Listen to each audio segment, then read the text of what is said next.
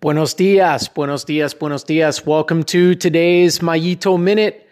So I've got uh, an article that I read on uh, on TED that was really interesting. It was pretty much something that I already knew and kind of talk about briefly here and there, but there was some evidence to be able to back up this principle that I read about. So I'm going to roll it out to you guys. And here's the deal it's the principle of the fact that not winning is actually more powerful than winning.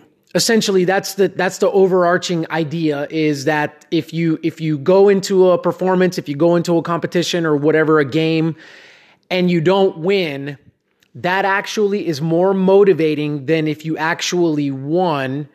And conversely, it depends on how close you were to winning because if you were way off of the mark, if you weren't even close to winning, if you couldn't touch and feel success in terms of the metric of your performance, then that's not going to do you any good either. So let's jump into it and let's break this down.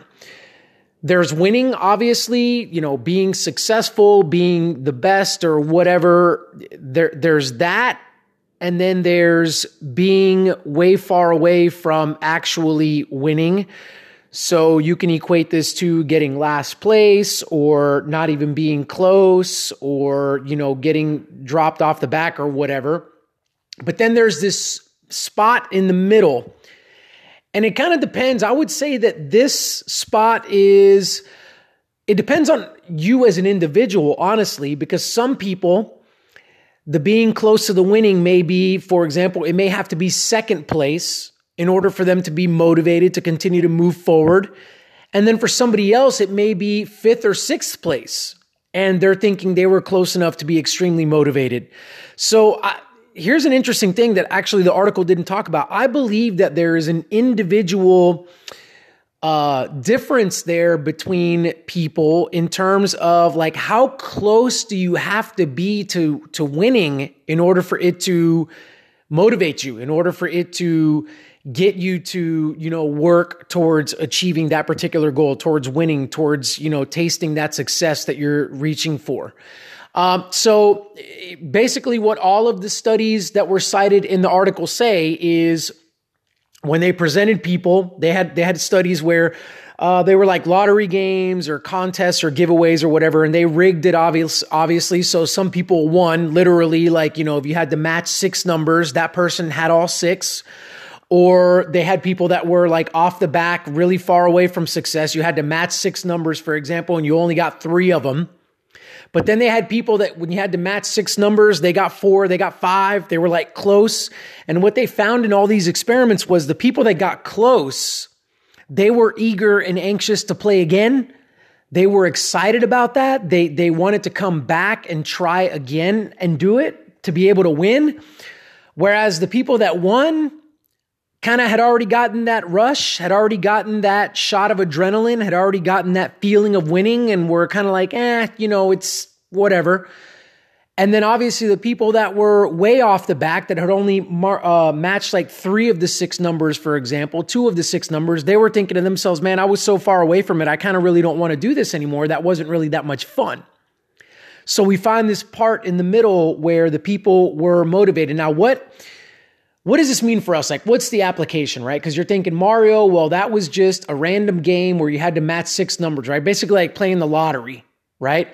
So, how, how do I apply this? Well, let's not talk about the lottery. Let's talk about what you want to do with with your business career, what you want to do with your athletic career. Like what do you want to achieve? What do you want to be good at? What are you committing yourself to achieving mastery in or learning and growing and developing these skills?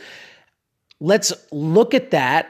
And then here's what's vitally important that you've got to have your aim, your target, your goal has got to be something realistic, right? When we talk about goal setting principles, a lot of times SMART goals, right? S M A R T, the R stands for realistic. It's got to be something realistic. It's got to be something that's close. In other words, If your goal is to get the six, match up the six numbers, but you only match up three, it's not realistic for you to see yourself matching the six, right? That, that's too far away. But if you get four or five, you're thinking, man, the six, that's, that's a possibility. That's realistic for me right? Now, you know, I don't want to go lotteries and stuff like that because that's chance, but think about that in what you're trying to be successful in, in what skills you're trying to develop, in what metrics you've received for performance thus far. For example, you're running 5Ks and you're tracking your times. Right. And you're going, okay, you know, I'm roughly about this time. This is roughly what it takes me to run a 5K. Okay. Then make a realistic goal with that particular, with a particular time that's going to stretch you but that's not going to be unrealistic. In other words, it's not going to be like you're going to run your next 5K and be so far away from that goal that you're not going to be able to even get close to achieving it. Therefore, your motivation is not going to be present. At the same time, you don't want to set a really low goal, right? That's unrealistic in terms of the fact that you can do it with your hands tied behind your back and run this 5K in that time, because then what's going to happen is the other side of the coin where you win quote unquote, you win, you get what it is that you were looking for. And now, if somebody asks you if you want to do that again, you're thinking, well, I kind of already did that. And so, um, no, I'm not really interested. I'm not really motivated to do that.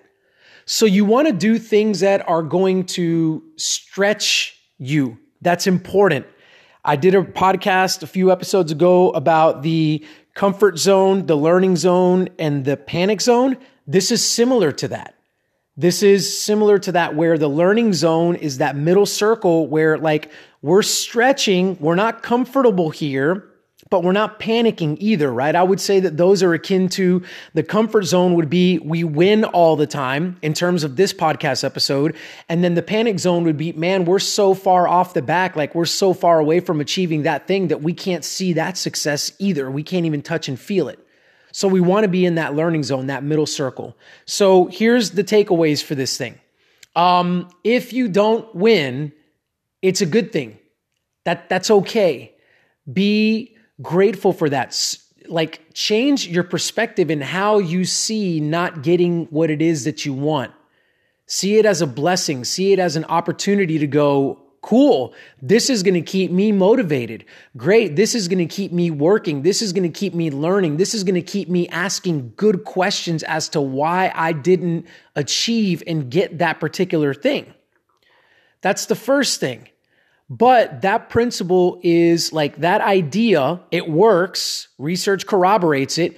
But that idea would have no legs and it's powerless and we don't have the you know we won't be able to exercise that principle if the goals that we set for ourselves the targets that we set for ourselves the metrics that we're looking to achieve are either too easy so we'll always be successful or they're too difficult and unrealistic and we're never going to achieve them or we're really far away from achieving them.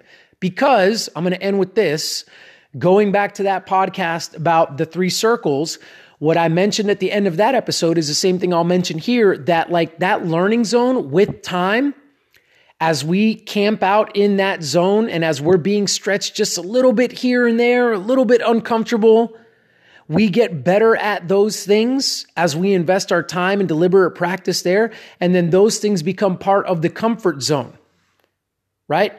And then that means that we win all the time. That means that we always get what we want. And so we've quickly got to go, nope, I can't stay there. Now I've got to go back and upgrade something from the panic zone to the comfort zone. It's the same thing here, right? Like those things that we see as unrealistic at the moment, I'd be so far away from achieving those things that I can't see myself achieving those things.